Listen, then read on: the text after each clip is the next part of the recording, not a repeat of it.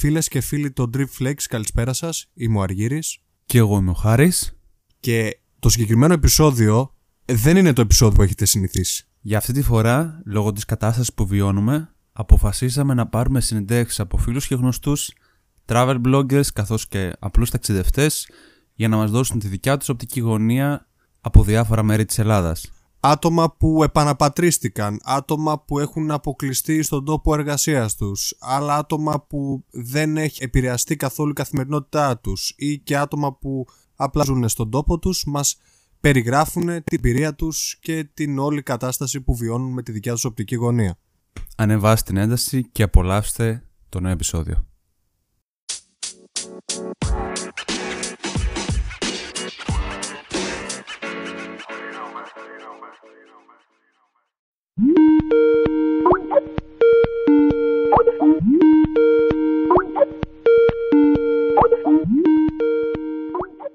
Λοιπόν, για αυτό το επεισόδιο σήμερα, καλεσμένος ή καλύτερα καλεσμένες, έχουμε δύο κορίτσια από την πρωτεύουσα. Και σε σύνδεση λοιπόν με Αθήνα θα μιλήσουμε με τη Μαρία και την Κατερίνα, τις travel bloggers από το itsalltriptome.com για να δούμε πόσο τους έχει επηρεάσει αυτή η κατάσταση της καραντίνας. Οπότε, αλήθεια κορίτσια, έχουν αλλάξει τα πράγματα στην καθημερινότητά σας από τότε που κλειστήκατε σπίτι. Καταρχάς, να σας καλησπερίσουμε από την Αθήνα. Εγώ είμαι Κατερίνα. Και εγώ είμαι Μαρία. Γεια σας, Ε, εδώ κλεισμένες είμαστε και εμείς στο σπιτάκι μας, όπως όλοι. Έχουμε βιώσει αρκετές ε, καταστάσεις, ε, όπως είναι το σοκ, όπως είναι το άγχος, όπως είναι ο ενθουσιασμός που κάτσαμε σπίτι μας και έχουμε τόσα πράγματα να κάνουμε. Εντάξει, γενικά μπορώ να πω ότι σίγουρα ονειρευόμαστε τα ταξίδια μας, που θα έρθουν και σύντομα. Εμένα μου άρεσε να κάθομαι σπίτι μου ανέκαθεν. Μπορώ να πω ότι μετά από πολλά χρόνια είμαι πάλι στο φυσικό μου χώρο. Απλά δεν μου αρέσει που δεν μπορώ να βγω έξω όποτε θέλω. Και κυρίως δεν μου αρέσει που τελείωσαν για λίγο τα ταξιδάκια μας. Αλλά τα καλύτερα θα έρθουν. Εντάξει, ναι, και έχουμε άπειρο χρόνο να προγραμματίσουμε βέβαια ταξίδια. Έχουμε άπειρο χρόνο να γράψουμε. Εγώ να ασχοληθώ με βίντεο που ήθελα να ασχοληθώ. Βέβαια, σήμερα τσακωνόμουν με τον υπολογιστή μου γιατί κολλάει. Οπότε βιώνουμε και τέτοιες καταστάσεις, ρε παιδί μου. Εντάξει, έχει τα καλά του, ας πούμε.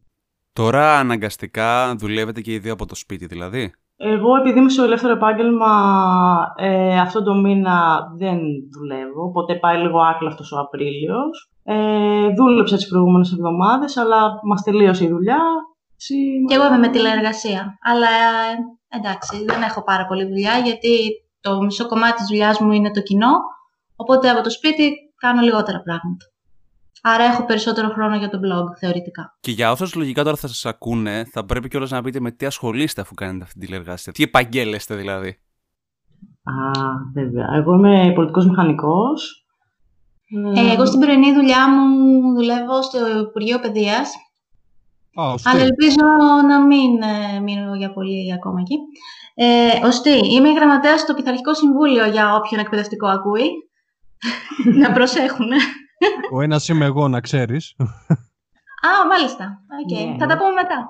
Θα τα πούμε μετά, ναι. Έχουμε την κάλυψη. Άρα δηλαδή είστε, είστε κλεισμένοι σπίτι, ασχολείστε με το γράψιμο, ασχολείστε με την εργασία σας εξ αποστάσεως και παράλληλα ασχολείστε και με το blog. Υποθέτω δηλαδή. Αφού, ε, αφού βρίσκεστε μέσα, εντάξει, πριν ξεσπάσει όλο αυτό με την καραντίνα, είχατε κάποιο ταξίδι στα σχέδιά σας που ακυρώθηκε λόγω της καραντίνας και το λησμονείτε λίγο παραπάνω ή λόγω αυτής της περίοδου που είστε αρκετά κλεισμένες μέσα σας λείπει κάποιο άλλο ταξίδι του παρελθόντος που είχατε κάνει και κάποια ιδιαίτερη εμπειρία που είχατε; Ε, βασικά είχαμε προγραμματισμένο ταξίδι στην Πράγα στις 12 Μαρτίου που νομίζω ήταν και δύο-τρεις μέρες πριν ε, ληφθούν όλα αυτά τα μέτρα από την κυβέρνηση και το ακυρώσαμε από μόνες μας. Το μεταθέσαμε για το, το Σεπτέμβριο. Δεν το ακυρώσαμε, το αναβάλαμε. Το πήγαμε για Σεπτέμβριο. Ε, εμένα δεν μου λείπει τόσο αυτό, γιατί ξέρω ότι θα γίνει, μάλλον. Αλλά μου λείπει περισσότερο αυτό που σχεδιάζαμε να κάνουμε για το Πάσχα, ναι. που σκοπεύαμε να πάμε στη Βόρεια Ιταλία για 15 μέρες. Πετύχαμε, δηλαδή το είχαμε και στόχο, έτσι, τη Βόρεια Ιταλία. Την είχαμε. Πετύχατε στην περίπτωση. Ε, ναι, κανονικότατα. Αλλά εντάξει. Ε, εκεί θα είναι η Ιταλία, πιστεύω. Εκεί θα Και- είναι. Απλά εντάξει, περνάει μια φάση τώρα. Σίγουρα, μου λέει, όλος Ναι, ο κόσμος ναι. περνάει μια φάση. Υπομονή θέλει. Και η πλάκα είναι ότι εντωμεταξύ μόλις μπήκε το, το 2020, επειδή πέρσι είχαμε κάνει αρκετά ταξίδια, μπορώ να πω κάθε μήνα, δηλαδή έχουμε βάλει στόχο να κάνουμε ένα ταξίδι και τα καταφέραμε. Φέτος είχαμε πει ότι θα κάνουμε ένα slowdown και το κάναμε δηλαδή αναγκαστικά. Και η φύση σας άκουσε, γιατί Ναι. ξέσπασε όλο αυτό. Οπότε μην τα ρίχνετε όλα στο Μητσοτάκι, παιδιά, είμαστε κι εμείς εδώ. να ποντάρετε σε εμάς. Θα το έχουμε υπόψη μας. Πάντως ε, για την Πράγα σας προτείνω αν δεν έχετε πάει να πάτε, ανεπιφύλακτα. Είναι αγαπημένος προορισμός. Ναι, ναι, είναι. Είχα πάει πριν ε, 15 χρόνια και έχω Ναι. πολύ καλές εντυπώσεις εγώ εκεί. Είναι μια πανέμορφη πόλη. Και τώρα, Ναι. μιας που είμαστε και στη φιλοσοφία του podcast, στο Drip Flakes και μιλάμε και για ταξίδια, αλλά μιλάμε και για ταινίες που αφορούν ταξίδια. Θέλετε Το να ξέρω, μοιραστείτε... το ξέρω. Το ξέρετε. Χαιρόμαστε Εγώ- πολύ γι' αυτό. Σας ακούω, σας ακούω. Και σας ευχαριστούμε πολύ. Θα θέλατε να μοιραστείτε μαζί μας κάποια ταινία που να είδατε κατά τη διάρκεια της καραντίνας η οποία μπορεί να σας ταξίδεψε με κάποιο τρόπο; Υπάρχει μια τέτοια ταινία που είδατε; Κατά τη διάρκεια της καραντίνας. Ε, ναι, ή και αυτή την εποχή, δηλαδή την περίοδο που διανύουμε. Μην μου πεις τώρα ένα χρόνο πριν. Όχι, εντάξει, θα σου πω λίγο πιο πριν. Είχαμε δει το πέρα από την Αφρική. Ναι, το τη Meryl Streep. Ναι, ναι, ναι. Εντάξει, φοβερά τοπία στην Κένια. Νομίζω ότι εντάξει, η Μαρία θυμάται πιο καλά βέβαια τις ταινίες από μένα. Γιατί εμένα συνήθως με παίρνει και ο ύπνος. Αλλά σαν φωτογραφία, σαν ε, σκηνικό ήταν. Σε κράτησε ξύπνια. Ναι, κάπου στο μισό κοιμήθηκα. Στο τέλος ε, ξύπνησα να κλάψω λίγο. Αλλά εντάξει, Είναι μια φανταστική ταινία. Πολύ καλή Ναι, επιλογή. Πολύ καλή ταινία. Ε, βασικά ψάχνεις και λίγο, επειδή εντάξει τώρα όλοι με το Netflix ζούμε, ε, είναι λίγο δύσκολο να βρεις και ταξιδιάρικες ταινίες. Νομίζω. Δεν Την ξέρω. είχε αυτή στο Netflix. Στο Netflix Α, την την έχει. την είχαμε δει. Ναι, ναι, ναι. Κάτι που δεν ήξερα. Ανέφερε όμως κανονικά η Κατερίνα ότι δύσκολα βρίσκουν ταξιδιάρικες ταινίες. Μάλλον θα πρέπει να βγάλουμε μια μεγαλύτερη. Πώς το λένε, μια μεγαλύτερη λίστα εμείς εδώ πέρα. Άμα είναι να συνεχίσουμε τα επεισόδια να λέμε κάθε φορά από μια ταινία. Τώρα σε αυτό το επεισόδιο είναι σαν να θα βάλουμε μερικές ταινίες μονομιάς για να μπει ο καθένας να δει, να ξέρετε. Μια με τη δικιά σας και μια από τους υπόλοιπους. Πολύ καλή ιδέα και γενικά το Netflix όμως είναι δύσκολος στις ταινίες. Όχι, δηλαδή φαντάσου και στις ταξιδιάρικες ταινίες. Ε, Εντάξει, εγώ αλλά- πάλι είμαι κολλημένη με την μπάλα ούτως ή άλλως, με την Ιταλία μου. Όσο το Netflix παίζει το Call Me By Your Name θα το βλέπω, μέχρι να το κατεβάσει. Α, ναι, μπράβο. ναι. Το οποίο διαδραματίζεται στη Βόρεια Ιταλία, ακριβώς εκεί που θα πηγαίναμε. Οπότε εγώ δεν εμπνέομαι, κλαίω, αλλά εντάξει. Στη, Κάτι είναι στην αυτό. κρέμα ήταν εδώ. Στην Κρέμα, στην Κρεμόνα και στον Πέργαμο. Ναι. Έχει τρομερή φωτογραφία. Έχει τρομερή φωτογραφία η συγκεκριμένη ταινία. Ναι. Μμ, ναι, όντως ισχύει. Πάντως αν σε αρέσει το Πάγια. ποδόσφαιρο, είναι πολύ καλή σειρά και το English Game, να ξέρεις. Αυτό Πάρα πολύ βλέπουμε. Αυτό Πάρα βλέπουμε. Το ξεκινήσαμε προχθές και, το...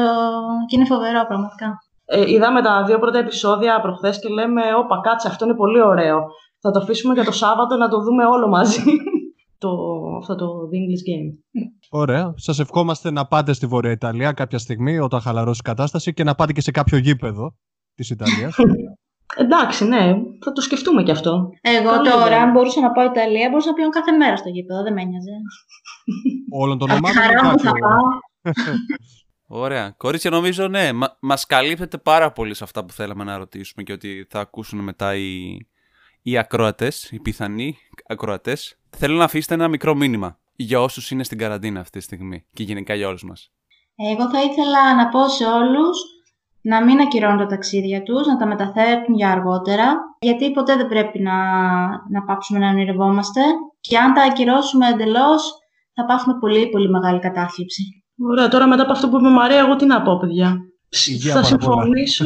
ναι, η- υγεία, υπομονή, ε, καλή δύναμη σε όλους και τα καλύτερα είναι μπροστά. Ωραία. Με αυτόν τον αισιόδοξο τρόπο κλείνουμε την ομιλία μας. Σας ευχαριστούμε πάρα πολύ. Ευχαριστούμε, κορίτσια. Και εμείς ευχαριστούμε πάρα πολύ για τη συνομιλία και καλή συνέχεια. Και φιλιά από την Αθήνα.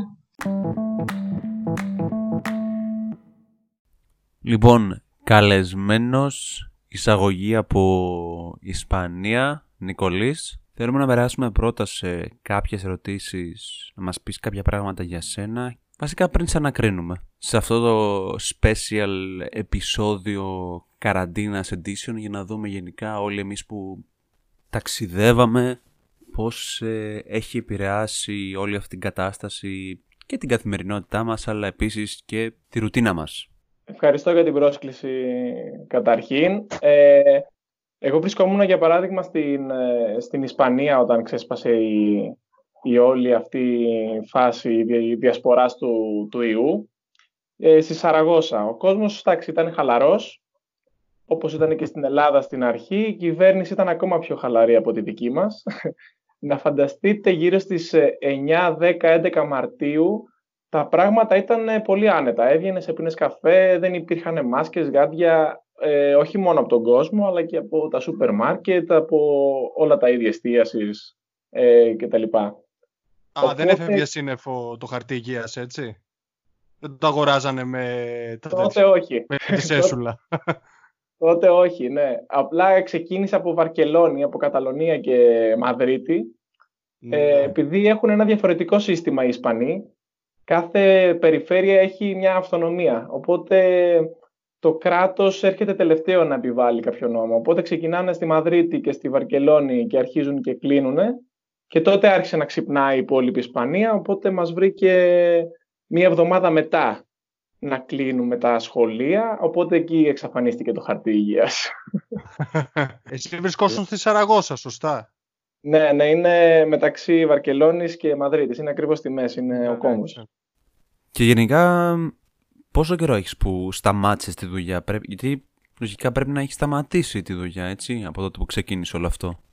Ναι, γύρω μετά τη μία εβδομάδα που σας είπα από τότε που άρχισαν να κλείνουν τα σχολεία, σταματήσαμε τη δουλειά και έπρεπε να κάνουμε δύο εβδομάδες καραντίνα, είπε ο Πρωθυπουργός της Ισπανίας. Καθίσαμε μία εβδομάδα στα σπίτια μας, οπότε έβγαινε κάθε μέρα και κάποιος διαφορετικός, γιατί συζούμε ε, με άλλα πέντε άτομα συζούσα, ε, με άλλα τέσσερα άτομα συζούσα, ήμασταν πέντε άτομα στο σπίτι, οπότε κάθε μέρα όποιος πήγαινε έξω, φόραγε μάσκες, ε, κουκούλες τα πάντα, έκανε τα ψώνια για όλους και, και μετά ναι, μπάνιο, ξέρεις, καθαριότητα όσο γίνεται περισσότερο. Αν και εμείς δεν το καταλάβαμε σαν νεολαία τόσο όσο φαίνεται στα, στα μέσα μαζικής ενημέρωσης. Δηλαδή αυτό που καταλάβαινες είναι ότι πήγαινες στο σούπερ μάρκετ, έβλεπες τον κόσμο αγχωμένο να τρέχει στα ράφια, να παίρνει κάποια πράγματα τα οποία δεν μπορούσες να τα βρεις στην αρχή ενώ προς το τέλος εκείνης της εβδομάδας, πριν έρθω Ελλάδα, τα πράγματα είχαν αρχίσει να, να είναι λίγο καλύτερα. Έβρισκες και το, και το ψωμί σου και το τυρί σου και το κρέας, είχες δηλαδή πράγματα. Αλλά στην αρχή τρόμαξε ο κόσμος και, και έπεσε με τα μούτρα στα ράφια. Ε, οπότε μέσα στη βδομάδα είχαμε ψηλό ανησυχήσει. Η Ελληνίδα μάνα κλασικά τηλέφωνο, τι κάνετε, πώς είστε, γυρίστε πίσω. Ε, ε, όπως όλες νομίζω. Ναι, ναι. Φαντάζομαι ότι όσοι είναι έξω έχουν πίεση από ελληνική οικογένεια να γυρίσουν. Οπότε, ναι, έτσι όπως ήμασταν ε, μέσα στη βδομάδα και το συζητούσαμε, μίλησα και με την ελληνική οργάνωση η οποία μας χρηματοδοτεί και είχαμε ενημερωθεί από την πρεσβεία ότι έχουν βγει τρεις πτήσεις. Ε, οι τελευταίες τρεις πτήσεις, ε, επειδή είχαν απαγορευτεί, είχαν κλείσει τα σύνορα στην Ισπανία, οπότε αυτές οι τρεις πτήσεις ήταν μέσω πρεσβείας και ήταν η τελευταία ευκαιρία να φύγουμε. Οπότε ε, σκεφτόμασταν θα φύγουμε τώρα ή δεν ξέρουμε πότε άλλοτε. Και ήταν τα άτομα, θυμάμαι, ήταν περίπου χίλια άτομα. Χίλια άτομα ήταν νεκροί όταν φύγαμε. Οπότε το Σάββατο αυτό, πριν πέντε μέρες περίπου, πριν μια εβδομάδα, ε, ταξιδέψαμε και μέσω της πρεσβείας, η οποία μας είχε ενημερώσει για όλα. Ε, πώς κίνησες τη διαδικασία, την κίνησες εσύ ή κατά κύριο λόγο η μητέρα σου ή η συγγενή σου από την Ελλάδα για να επιστρέψεις πίσω στην Πάτρα; Όχι, δεν ήταν τόσο άγρη. Ε, μόνος, μου, μόνος μου ενημερώθηκα. Είχε ανακοινώσει η πρεσβεία στα, στα κοινωνικά δίκτυα και, στην, και στη σελίδα της ότι τη συγκεκριμένη μέρα, 20, το Σαββατοκύριακο 21 και 22 του μήνα, θα υπάρχουν τρεις πτήσεις, από, δύο από Μαδρίτη και μία από Βαρκελόνη. Οπότε όσοι είναι, ε, όσοι είναι ενδιαφερόμενοι ώστε να φύγουν και να επιστρέψουν στη χώρα, θα έπρεπε να το κάνουν τότε. και υπήρχε μια προτεραιότητα για τους τουρίστες, οι οποίοι πήγαν για πέντε μέρες και απομονώθηκαν. Μετά ήταν οι υπόλοιποι φοιτητές ή, σε, ή εργαζόμενους σε προγράμματα Εράσμους και μετά ήταν οι υπόλοιποι που είχαν ένα πιο μόνιμο, μια μόνιμη κατάσταση στην Ισπανία. Οπότε υπάρχουν κάποια άτομα τα οποία έμειναν πίσω. Απλά αυτά τα άτομα ήταν ή άτυχα ή απλά ήταν τα άτομα τα οποία ζούσαν στην Ισπανία. Δεν είχαν πάει για δύο μήνες, τρεις, είχαν μια εργασία κανονική και δουλεύαν, οπότε είχαν σπίτι. Οπότε ενημερωθήκαμε και φύγαμε κατευθείαν ε, από τη Σαραγώσα. Είχαμε και κάποιο χαρτί γιατί είχε διακοπεί η σύνδεση από κάθε περιφέρεια να πάει σε κάποια άλλη με λεωφορεία. Είχαμε αυτό το χαρτί το οποίο τελικά δεν μας χρειάστηκε και πήγαμε στο αεροδρόμιο, περιμέναμε, ε, κάναμε το check-in, ήταν δωρεάν ε, η μεταφορά. Και όταν ε, ανεβήκαμε στο αεροπλάνο οι περισσότεροι, η πλειοψηφία είχαν μάσκες, είχαν αντισηπτικά μαζί, είχαν γάντια.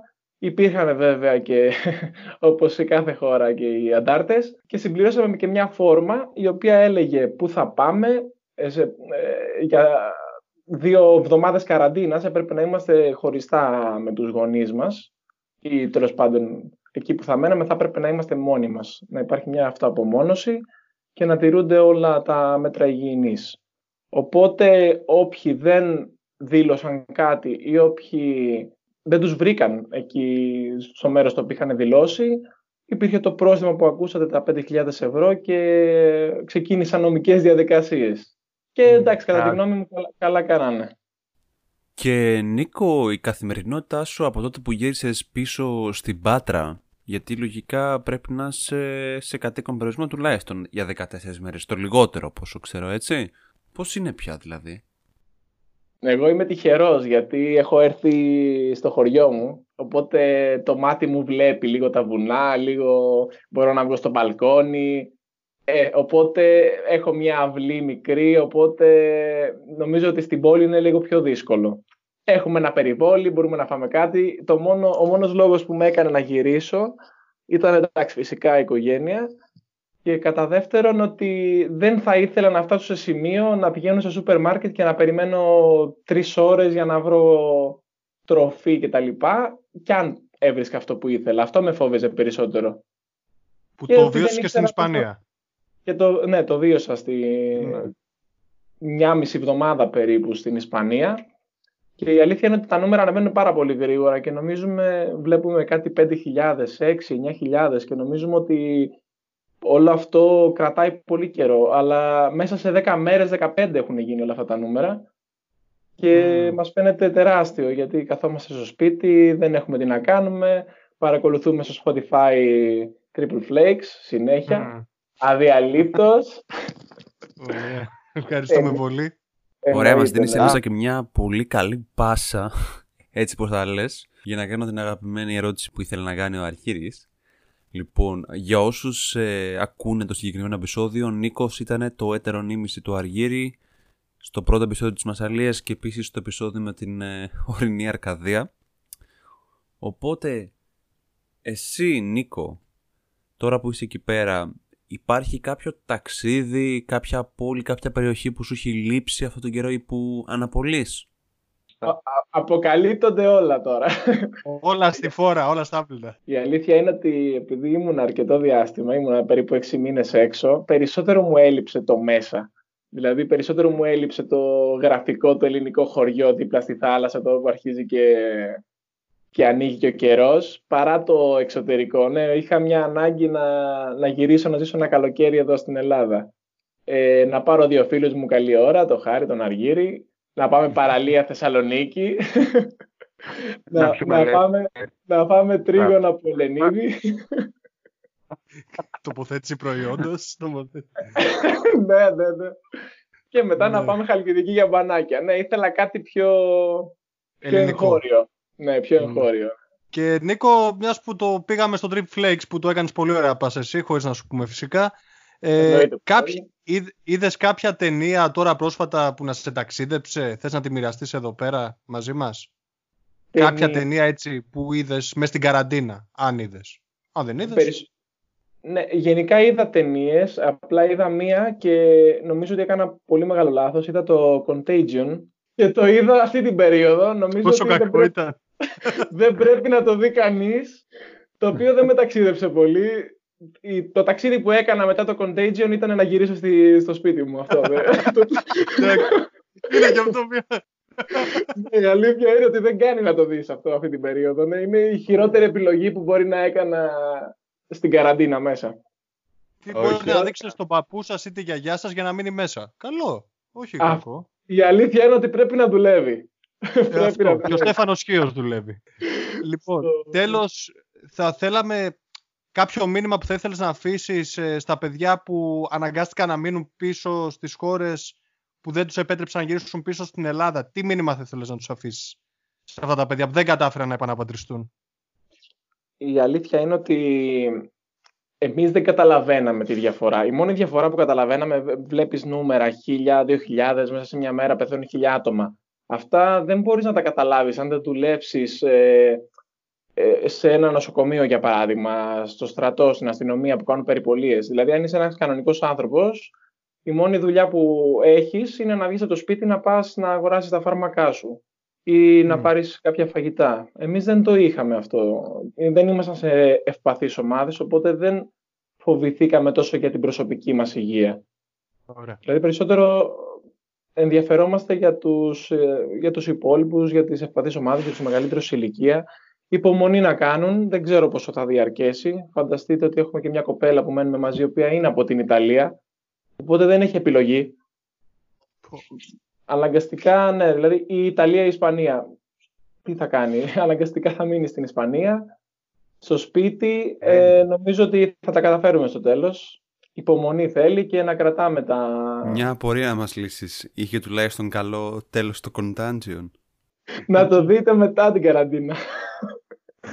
Για να, για Να να μην κάτσω κάνω σπίτι να spoil. ξεκουραστώ. να μην κάνω spoil. Νομίζω και αυτό είναι ιδανικό για να συμπληρώσει το κομμάτι που έχουμε ξεκινήσει λίγο εδώ πέρα με το Quarantine Edition. Οπότε Λοιπόν. λίγη, λίγη υπομονή αυτό. Λίγη υπομονή και δεν είναι κάτι δύο εβδομάδες, ας κάτσουμε στο σπίτι.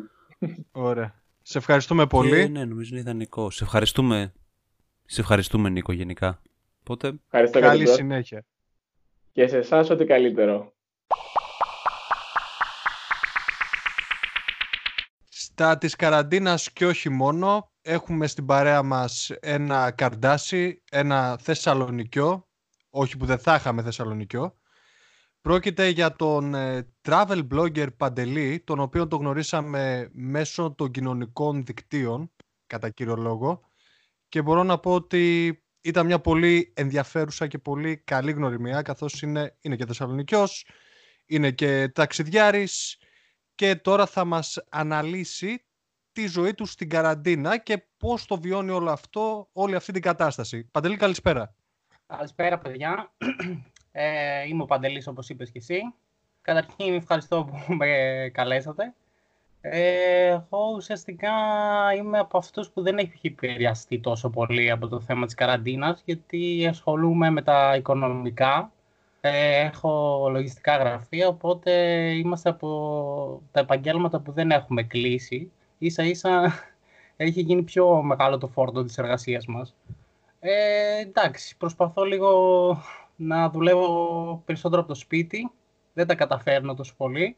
Κυρίως σε εμάς έχουν γίνει χειρότερα τα πράγματα το, στο θέμα της δουλειάς. Δεν έχει λιγοστέψει δηλαδή. χειρότερα από ποια άποψη; Ότι έχουν όλα αυτά που βλέπετε στην τηλεόραση με τα επιδόματα, με τις διακοπές, όλα αυτά έχουν πέσει πάνω μας. Ε, όλες οι δημόσιες εργασ... ε, υπηρεσίες, ε, ο ΑΕΔ, φορείες, όλα αυτά υπολειτουργούν, οπότε οι περισσότεροι στρέφονται σε εμάς. Και όπως καταλαβαίνεις το τηλέφωνο χτυπάει ασταμάτητα αυτές τις μέρες. Άρα γενικά έχει αλλάξει το κομμάτι του φόρτου εργασίας, έτσι; Αυτό είναι σίγουρο. Αλλά εγώ προσωπικά, ας πούμε, δεν έχω νιώσει καραντίνα όπως ε, οι περισσότεροι από εσάς. Γιατί πηγαίνω καθημερινά στο γραφείο, οπότε η καθημερινότητα μου είναι περίπου η ίδια με πριν. Ο κόσμος ε, έρχεται στο γραφείο να σας συναντήσει ή μέσω Skype ή τηλεφώνου; Τα πιο πολλά, όχι, Όχι, έχουμε σταματήσει. Έχω, ουσιαστικά δουλεύω κλειδωμένος μέσα, δεν δέχομαι κόσμο. Ε, μόνο τηλεφωνικά ή σε περιπτώσεις σημαντικές με ραντεβού, μόνο έτσι. Και, κύριε, και τα κύριες απορίες που έχουν οι πελάτες ως επιτοπλίστων ποιες είναι; Ας πούμε η καταβολή του επιδόματος; Ε, κοίτα, αυτή, αυτή την περίοδο, ναι, δηλαδή είναι το κύριο θέμα συζήτησης για, και για τους επαγγελματίες και για τους ε, υπαλλήλους, πώς θα πάρουν αυτά τα περιβόητα 800 ευρώ. Και γίνεται ένας χαμός. Εντάξει, κατάλαβα. Δηλαδή, με, βασικά όσον αφορά το κομμάτι της δουλειάς σου, έχεις ε, μετακινηθεί και δίνεις συμβουλές εξ αποστάσεως ή κλείνεις, κλείνεις καθόλου ραντεβού και πηγαίνεις από το γραφείο ή οτιδήποτε κάνεις είναι μέσω τηλεφώνου; Είμαι στο γραφείο κανονικά, απλώς δεν δέχομαι κόσμο μόνο σε εξειδικευμένες περιπτώσεις. Δουλεύω κυρίως από τηλέφωνο. Τώρα πάμε στο κομμάτι των ταξιδιών. Είχε ε, ναι, ταξι... να πάμε λίγο στα πιο... Ναι, να πάμε λίγο και σε αυτό. Είχες τώρα κανένα ταξιδάκι έτσι προγραμματισμένο και ακυρώθηκε ή απλά ναι. μοιράζεις. Είναι δύσκολη η ερώτηση αυτή. Ε, μεγάλη μαχαιριά. Ε, είχα δύο ταξίδια. Αυτή την ώρα που μιλάμε θα ήμουν στο Ντουμπάι, αρχικά. Ε, για καλή μου τύχη, ευτυχώς, σε αυτή την περίπτωση δικαιούμαι επιστροφή χρημάτων, οπότε εντάξει, παλεύεται. Το επόμενο ταξίδι που ήταν στο Μαρόκο, μάλλον δεν θα πάρω τίποτα πίσω, οπότε είναι και αυτό που με σκοτώνει πιο πολύ. Πονάει λίγο γι' αυτό, πονάει. Όσον αφορά όμως το κομμάτι, τώρα είπες ότι δεν έκανες κάποια ταξίδια τα οποία ήταν προγραμματισμένα να γίνουν αυτή την περίοδο. Τώρα που κάθεσαι και στην καραντίνα, που είσαι σε περιορισμό κατοίκων γενικά, υπάρχει κάποιο ταξίδι που νοσταλγείς, που σου έχει λείψει λίγο η εμπειρία με την οποία είχες πραγματοποιήσει μέσω αυτού του ταξιδιού; Κοίτα, ε, όταν τελειώσω όλο αυτό, σίγουρα θέλω να ξαναγυρίσω στην Ιταλία. Γιατί τα περισσότερα από τα ταξίδια που έχω κάνει εκεί ε, είναι από τα αγαπημένα μου. Οπότε, σε συνδυασμό με το γεγονός όλων αυτών των πραγμάτων που γίνονται τώρα στη γείτονα χώρα, σίγουρα θα είναι ένα από τα ταξίδια που θα κάνω και τα σκέφτομαι από τώρα. Αγαπημένη πόλη στην Ιταλία, έχουμε; Ε, Βενετία. Βενετία. Και Νάπολη. Λίγο Νάπολη; Ναι. Γιατί ξέρεις, είναι τα άκρα. Είναι τα άκρα, ναι. Γι' αυτό έχει κάθε πόλη το, αυτό κάτι που μου κάνει να την αγαπώ. Γι' αυτό μου αρέσει και ιδιαίτερως πολύ. Άρα είσαι δηλαδή από τη μία της κουλτούρας και από την άλλη του φαγητού, από ό,τι καταλαβαίνω, για να επιλέγεις αυτές τις δύο πόλεις συγκεκριμένα από την ε, Ιταλία και όχι κάποιο τυπικό τύπου σαν ε, Βερόνα, Φλωρεντία ή Ρώμη. Ναι. Κοίτα, γενικά εγώ είμαι λίγο ε, διαφορετικός, δηλαδή δεν είμαι από τα συνηθισμένα. Είσαι και Μαρατόνα και Τιτσιάνο. Είσαι και τα ναι, δύο. Ναι, ναι, και του Αλονιού και του Σαλονιού. Ε, κοίτα, Τώρα μην ρωτήσουμε ομάδα στην Ιταλία. ε, τώρα μην το ρωτήσουμε αυτό. Για πες για την Νάπολη. Λοιπόν, Νάπολη γενικά είναι από τα καλύτερα ταξίδια που έχω κάνει. Ε, παρόλο που ήμουν τρομοκρατημένος από όλα αυτά που άκουγα όταν πήγα, έμεινα καταθουσιασμένος από την πόλη, από τη φιλοξενία, την ομορφιά, από το φαγητό φυσικά. Ε, και σίγουρα θέλω να ξαναπάω, γιατί είχα πάει φθινόπωρο και νομίζω ότι καλοκαίρι είναι ιδανική περίοδος για να πας, για να κάνεις και τα μπάνια και όλα αυτά. Οπότε, να, μια καλή ευκαιρία να πάμε φέτος, αν όλα τελειώσουν ομαλά, γιατί όχι. Το ευχόμαστε όλοι. Μ' αρέσει που γενικά το μήνυμά του είναι γεμάτο αυτοπεποίθηση για το καλοκαίρι. Μ' αρέσει αυτό. Ε, πρέπει να υπάρχει και ένα μήνυμα αισιοδοξίας. Πάντα, ναι, εντάξει. Ναι, γιατί αλλιώς ε, δεν γίνεται, δεν βγαίνει η όλη κατάσταση. Αισιοδοξία, μόνο αυτό μπορούμε να κάνουμε προς το παρόν. Mm. Λοιπόν, κοίτα, αφού δένουμε τη μια με το ταξίδι και να δέσουμε και το άλλο κομμάτι της εκπομπής, αφού θα το χωρίσουμε έτσι σε κομμάτια, μιας και έχουμε ξεκινήσει αυτό το special ηχητικό επεισόδιο καραντίνα edition που λέγαμε και στο άλλο κομμάτι με τον Νίκο που είχαμε μιλήσει.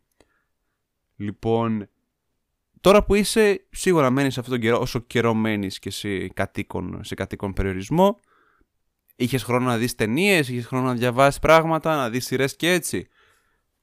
Γιατί θέλουμε να ψάξουμε τώρα προτάσεις, να ψάξουμε προτάσεις αφού μιλάμε κάθε φορά για αυτό το κομμάτι και ρωτάμε τώρα. Άμα υπάρχει κάποια ταινία που να έχεις δει είτε πρόσφατα είτε στο παρελθόν η οποία σε είχε ταξιδέψει. Σε είχε, είχε πάει λίγο το μυαλό σου αλλού. έτυχε χθες να δω τυχαία μια από τις αγαπημένες μου ταινίες. Ε, τον Τουρίστα, δεν ξέρω αν το ξέρετε. Με το Α, ναι, με τη Τζολί και... Ναι, ναι. ναι, ναι. Η ταινία την είδα από χθες και η αλήθεια είναι ότι ε, είναι από τις αγαπημένες μου ταινίες και είναι και από τους λόγους ε, που πήγα στη Βενετία. Γιατί είχα δει αυτή την ταινία πριν πολλά χρόνια. Ε, είχα δει ε, τα πλάνα εκεί που είναι μέσα στα κανάλια και όλα αυτά και μου είχε κάνει τόσο τρομερή εντύπωση που μετά από χρόνια πήγα και προσπαθούσα να δω που είναι αυτό, που είναι εκείνο. Οπότε ναι, αυτή την ταινία εγώ θα πρότεινα ας πούμε, να δείτε. Και δίνεις και μια πολύ ωραία αφορμή στον κόσμο στο να ψάξει ταινίες προκειμένου να επισκεφθεί και έναν προορισμό. Μπράβο, πολύ ωραίο. Ναι, εγώ αυτό το κάνω πολύ συχνά γενικά. Το κάνεις και μέσω του blog σου φυσικά. Ναι, ναι. Είναι ο θεσσαλονικιός.gr για όποιον Έτσι. ενδιαφέρεται. να κάνουμε και λίγο διαφήμιση. Ε, εννοείται να κάνεις. Κανένα τέτοιο για μπουγάτσα και τέτοιο δεν έχουμε στο blog. Για περιφορά... Αλλά τώρα που το λες, να το σκεφτώ, να ανοίξουμε ένα... Να... Ναι, να ανοίξουμε ένα κομμάτι να το βάζουμε γι' αυτά. Θα χρειαστεί, ας πούμε, ένα συγκεκριμένο tour για μπουγάτσα, κατάλαβες, αφιερωμένο μόνο σε όλα τα μπουγατσατζίδικα της πόλης. Και να υπάρχει πρώτο-πρώτο. Να το κάνεις point από πάνω. Και έχει και πολλά διαμαντάκια, να ξέρεις. Ναι, δεν είμαι πολύ μοιημένος, είναι η αλήθεια. Γιατί εγώ μένω ωραίο οπότε με το κέντρο δεν είμαι τόσο κοντά. Οπότε μάλλον εσείς θα μου το κάνετε, το, το, το tour στις μπουγάτσες. είναι, είναι μια υπόσχεση που θα δώσουμε αφού τελειώσει όλο αυτό. Δηλαδή, πρώτα να γυρίσουμε για μπουγάτσες και μετά να φύγουμε για τα Ιταλία ξανά. Ναι, καλή ιδέα. Με αφορμή του, ονο... του ονόματος του blog που έχεις, πάντοτε. Εννοείται, εντάξει. Ωραία, νομίζω, νομίζω αυτό το κομμάτι μας καλύπτει, έτσι. Αυτές τις τρεις βασικές ερωτήσεις για να δούμε πώς περνάμε στην, καραντίνα, στην καραντίνα μας όλοι εμείς που ταξιδεύουμε και ταξιδεύουμε αρκετά. Παντελή, σε ευχαριστούμε για τις απαντήσεις σου. Ευχαριστούμε πάρα πολύ. Εγώ ευχαριστώ, παιδιά. Ελπίζω να τα ξαναπούμε όταν όλα γίνουν καλά. Να είσαι καλά, καλό κουράγιο, τα καλύτερα έρχονται. Μένουμε σπίτι, παιδιά, μένουμε σπίτι.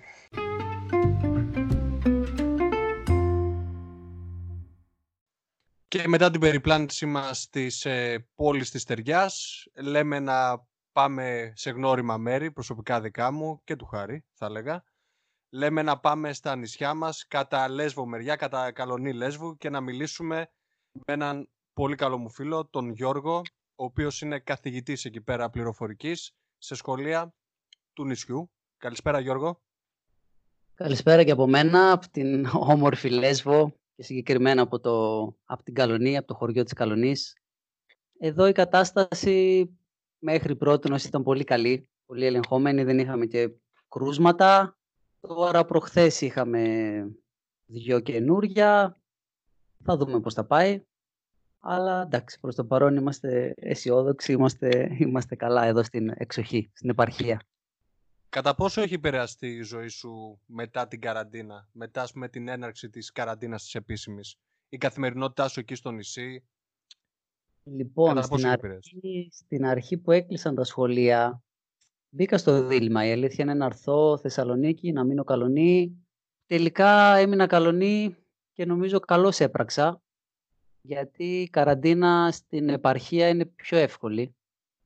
Δηλαδή εδώ μπορείς να βγεις μια βόλτα, μπορείς να πας και, ε, μέχρι τη θάλασσα, ας πούμε, ένα περίπατο, ε, χωρίς να συναντήσεις κόσμο. Πολύ βασική βόλτα στη θάλασσα πάντως. Ναι, ναι. Και μέχρι να μας τα απαγορεύσουν κάναμε και περισσότερες εκδρομές πιο μακρινές. Τώρα απλά με τα πόδια, όπου φτάνουμε με τα πόδια. Αλλά είναι πολύ πιο εύκολο. Και ποδήλατο.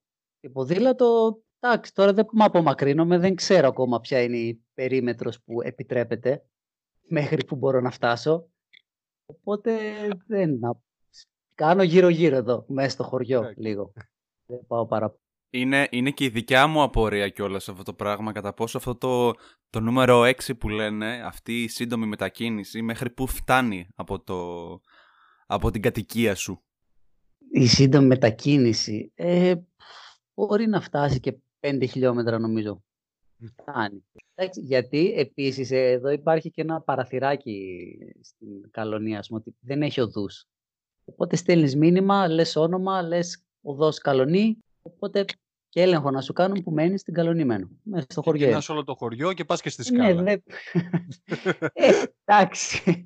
Είναι λίγο. Ε, θα μπορούσες ίσως. Αλλά ναι, είναι, είναι πιο εύκολο. Πιο εύκολο. Από το να ήμουν Θεσσαλονίκη και να ήμουν κλεισμένο σε ένα διαμέρισμα, νομίζω καλύτερα εδώ πέρα. Δεν το συζητάμε χίλιες φορές. Ήθελ, όπως είπα και στην αρχή, είσαι καθηγητής σε σχολεία και διδάσκεις πληροφορική. Και φέτος ναι. έχεις και τρίτη λυκείου. Πες μας λίγο κατά πόσο έχουν επηρεαστεί τα μαθήματα, αν γίνονται κανονικά και τα συναισθήματα των μαθητών μετά την έναρξη αυτής της καραντίνας και κατά πόσο πιστεύουν ότι θα δώσουν πανελλήνες. Για πες μας εσύ. Βασικά ξεκίνησε η τηλεκπαίδευση, έχουμε ξεκινήσει εδώ και μια μισή εβδομάδα περίπου, σύγχρονη τηλεκπαίδευση με τα παιδιά της τρίτης λυκείου με την κατεύθυνση. Τα παιδιά είναι χαλαρά, δεν διακρίνω καμιά ανησυχία πώς θα γίνει και τι θα γίνει. Την αρχή μάλιστα η συμμετοχή ήταν μεγαλύτερη. Σιγά σιγά αρχίσανε, αρχίσαμε και έχουμε απώλειες στην εικονική τάξη. Και δικαιολογίες τύπου ήμουνα στο γιατρό, τώρα ξύπνησα, το ξέχασα, τέτοια πράγματα. Εντάξει, προσπαθούμε όμως, προσπαθούμε να τους κρατήσουμε. Να κρατήσουμε Πες μου ότι βάζετε και απουσίες. Βάζετε και απουσίες. Όχι, όχι, όχι δεν βάζουμε απουσίες. Οπότε και το, και το ότι έρχονται δηλαδή πρέπει να τους ευχαριστούμε που εμφανίζονται. Ε, και δεν κάνουμε, κάνουμε επαναλήψεις. Το οποίο είναι καλό για αυτούς. Δηλαδή θα έπρεπε να έρχονται όλοι. Αλλά εντάξει, οπότε δουλεύει το σύστημα. Είναι δηλαδή σε μια επαφή τα παιδιά. Όσον αφορά το Λύκειο, νομίζω ότι λειτουργεί και ε, λίγο καλύτερα από ότι στο δημοτικό, που το ναι, βιώνω εγώ. Εντάξει, φυσικά, φυσικά και μάλιστα η τρίτη ηλικίου που είναι και 17 χρονών παιδιά συνεννοείσαι πιο καλά. Δηλαδή μπορείς να τον ρωτάς τον άλλο ευθέως γιατί δεν μπήκες, γιατί κύριε δεν θέλω να παρακολουθήσω αυτό το μάθημα, πούμε. Στο λέει. Ευθέως συνεννοείσαι, πιο, ε, εντάξει, είναι πιο όρημα τα παιδιά. Τώρα στις άλλες τάξεις ξεκίνησε από την προηγούμενη εβδομάδα, εδώ και λίγες μέρες, ξεκίνησε η ασύγχρονη τηλεκπαίδευση σε δύο πλατφόρμες, στο e-class και στο e-me, που μπαίνουν, φτιάχνουν οι καθηγητές τις τάξεις τους, ανεβάζουν τις εργασίες, βλέπουν οι μαθητές και ανεβάζουν αυτοί με τη σειρά τους απαντήσεις κτλ. Οπότε κάτι γίνεται. Αλλά ναι, δεν είναι. Εντάξει, τα παιδιά νομίζω ότι ε, διαβάζουν και μόνα τους, πιστεύω. Ειδικά τα παιδιά της κατεύθυνσης που το έχουν πάρει σοβαρά. Διαβάζουν και μόνοι τους και εντάξει, αυτή η επαφή νομίζω ότι είναι χρήσιμη γιατί μπορούν να λύνουν και απορίες που τους δημιουργούνται τώρα που διαβάζουν μόνα τους. Ε, τώρα που κάθονται κιόλας στον ε, περιορισμό τους κατοίκων, το, μυα... το μυαλό τους σίγουρα δεν συγκεντρώνεται εύκολα, είναι το μόνο σίγουρο. Για εσένα, σαν τώρα σαν εκπαιδευτικός, αλλά και πριν επειδή μου ανέφερε ο Αργύρης, τώρα που κάθεσαι μέσα. Έτσι, γιατί η δικιά μας εκπομπή βασικά συνδέεται πάρα πολύ με τα ταξίδια και τις ταινίες. Από τότε που κλείστηκες μέσα. Σου λείπει κάποιο ταξίδι που είχες κάνει πρόσφατα ή γενικά κάποιο ταξίδι που είχες κάνει στο παρελθόν; Λοιπόν, πρόσφατα, έτσι, ε, μου, λείπει, μου λείπει το ταξίδι που έκανα στη Λισαβόνα το καλοκαίρι, τώρα τον Ιούλιο. Ε, ήταν και η εποχή ήταν φοβερή, δηλαδή τέλη Αυγούστου νομίζω ήταν ιδανικές θερμοκρασίες. Ε, γιατί στην, στη Λισαβόνα γενικά δεν έχει και πολύ ζέστη, έτσι. Δηλαδή μέγιστη θερμοκρασία να ήταν 24-25 βαθμούς. Ε, Πολύ ωραία πόλη, έτσι, μποέμ ατμόσφαιρα, γραφικά σοκάκια, ε, τα τραμ παντού, πλατείες, ο κόσμος ωραίος. Μπάνιο ε, έκανες; Επίσης έκανα και το πρώτο μου μπάνιο στον Ατλαντικό και αυτό ήταν ε, συγκλονιστική εμπειρία, συγκλονιστική παγωμένη εμπειρία. Και όπως επίσης πήγα και στο, σε ένα κροτήρι το οποίο ήταν το δυτικότερο μέρος, το δυτικότερο άκρο της Ευρώπης, της υπηρετικής Ευρώπης. Αυτό το έχω και στο κομμάτι το δικό μου σαν ε, για, για, την προσωπική μου bucket list πάρα πολύ γενικά όλη την ε, Λισαβόνα και, και το Πόρτο πάρα πολύ. Οπότε σε ζηλεύω λίγο που μου περιγράφεις αυτή την εμπειρία. Μακάρι όταν τελειώσουν όλα αυτά να έχουμε την ευκαιρία και να πάμε κι αλλού, να πάω εκεί πέρα να δω και εγώ τουλάχιστον αυτή την εμπειρία πώς είναι να κολυμπάς λίγο στον Ατλαντικό. Ναι, όχι, όχι, ήταν, είναι πολύ ωραίο ταξίδι. Δηλαδή, δεν είχα χρόνο, αλλιώς θα πήγαινα και στο Πόρτο. Ε, γιατί ας πούμε για να κάνεις ε, μπάνιο θέλει, είναι μία μέρα κι αυτό. Πρέπει να πας νότια της Λισαβόνας για να βρεις τις παραλίες, οπότε θα φας μία μέρα μόνο γι' αυτό. Αλλά ναι, αξίζει, αξίζει τον κόπο. Αξίζει όλοι, όλο αυτό. Είναι κάτι αλλιώτικο. Και μιας που το κάναμε στροφή προς η φιλοσοφία του Trip Flakes, θα ήθελα να σε ρωτήσω εγώ προσωπικά αν έχεις δει κάποια ταινία τώρα εν μέσω καραντίνας η οποία να σε ταξίδεψε κατά κάποιο τρόπο. Υπήρχε κάποια ταινία τώρα που να είδες πρόσφατα; Ναι, ταινία. Είδα τελευταία το Young Offenders λέγεται. Ερασιτέχνες παράνομοι. Ε, μια Ιρλανδική κομμωδία. Το κάνεις πιο ενδιαφέρον. Έχει να κάνει με δύο, δύο έφηβους, οι οποίοι είναι λίγο losers, ε, και μαθαίνουν για ένα ναυάγιο που έγινε ενός πλοίου το οποίο ε, μετέφερε κοκαίνη. Και δεν βρέθηκαν. Οι ειδήσεις είπαν ότι δεν βρέθηκαν όλα τα πακέτα της κοκαίνης ακόμα. Οπότε ξεκινάνε να πάνε από την πόλη τους, ξεκινάνε να πάνε σε αυτή την ακτή, η οποία είναι ε, 160 χιλιόμετρα αν θυμάμαι. Να πάνε εκεί και επειδή δεν έχουν λεφτά, κλέβουν δύο ποδήλατα και ξεκινάνε το ταξίδι τους να πάνε στην ακτή να βρουν ένα πακέτο κοκαίνης για να γίνουν πλούσιοι. Αυτή είναι η ταινία, είναι, είναι ωραία, είναι ωραία, είναι έτσι σαν τις βρετανικές κομμωδίες. Με ταξίδεψε αυτόματα εμένα προσωπικά, δεν ξέρω το χάρη. Δεν είναι πολύ μεγάλο το ταξίδι, αλλά είναι δεν καλό. Έχει σημασία. Έχει την έννοια του ταξιδιού έμεσα μέσα, μην νομίζεις. Ε, ναι, ναι, είναι, με, είναι περιπέτεια με ναι, ένα ταξίδι με ποδήλατα ουσιαστικά. Και από ό,τι έμαθα έχει γίνει και σειρά. Δεν το έχω δει ακόμα, όταν το δω θα σας ενημερώσω. Με μεγάλη μας χαρά. Ωραία, σημειώνεται και αυτό. Νομίζω ότι οι απαντήσεις μας καλύψαν και στα τρία ερωτήματα που είχαμε, τα οποία θα βάλουμε στο κομμάτι της εκπομπής. Οπότε, νομίζω Αργύρι, να ευχαριστήσουμε τον αντιπρόσωπο από τη Μυτιλίνη. Και εγώ σας ευχαριστώ που επιλέξατε αυτό το άκρο της Ελλάδας για να, για να σας δώσει μια, ένα, ένα στίγμα. Ναι, εντάξει, θα ας ευχηθούμε κουράγιο τώρα σε όλους. Θα έρθουν προσεχώς, θα έρθουν καλύτερες μέρες. Το ευχόμαστε όλοι. Σε ευχαριστούμε πάρα πολύ. Σε ευχαριστούμε. Με θετική σκέψη. Θετική σκέψη μόνο. Φυσικά υπάρχουν και άλλα παιδιά εκεί έξω που βιώνουν αυτή την κατάσταση και θα θέλαμε να τους αφιερώσουμε το συγκεκριμένο επεισόδιο.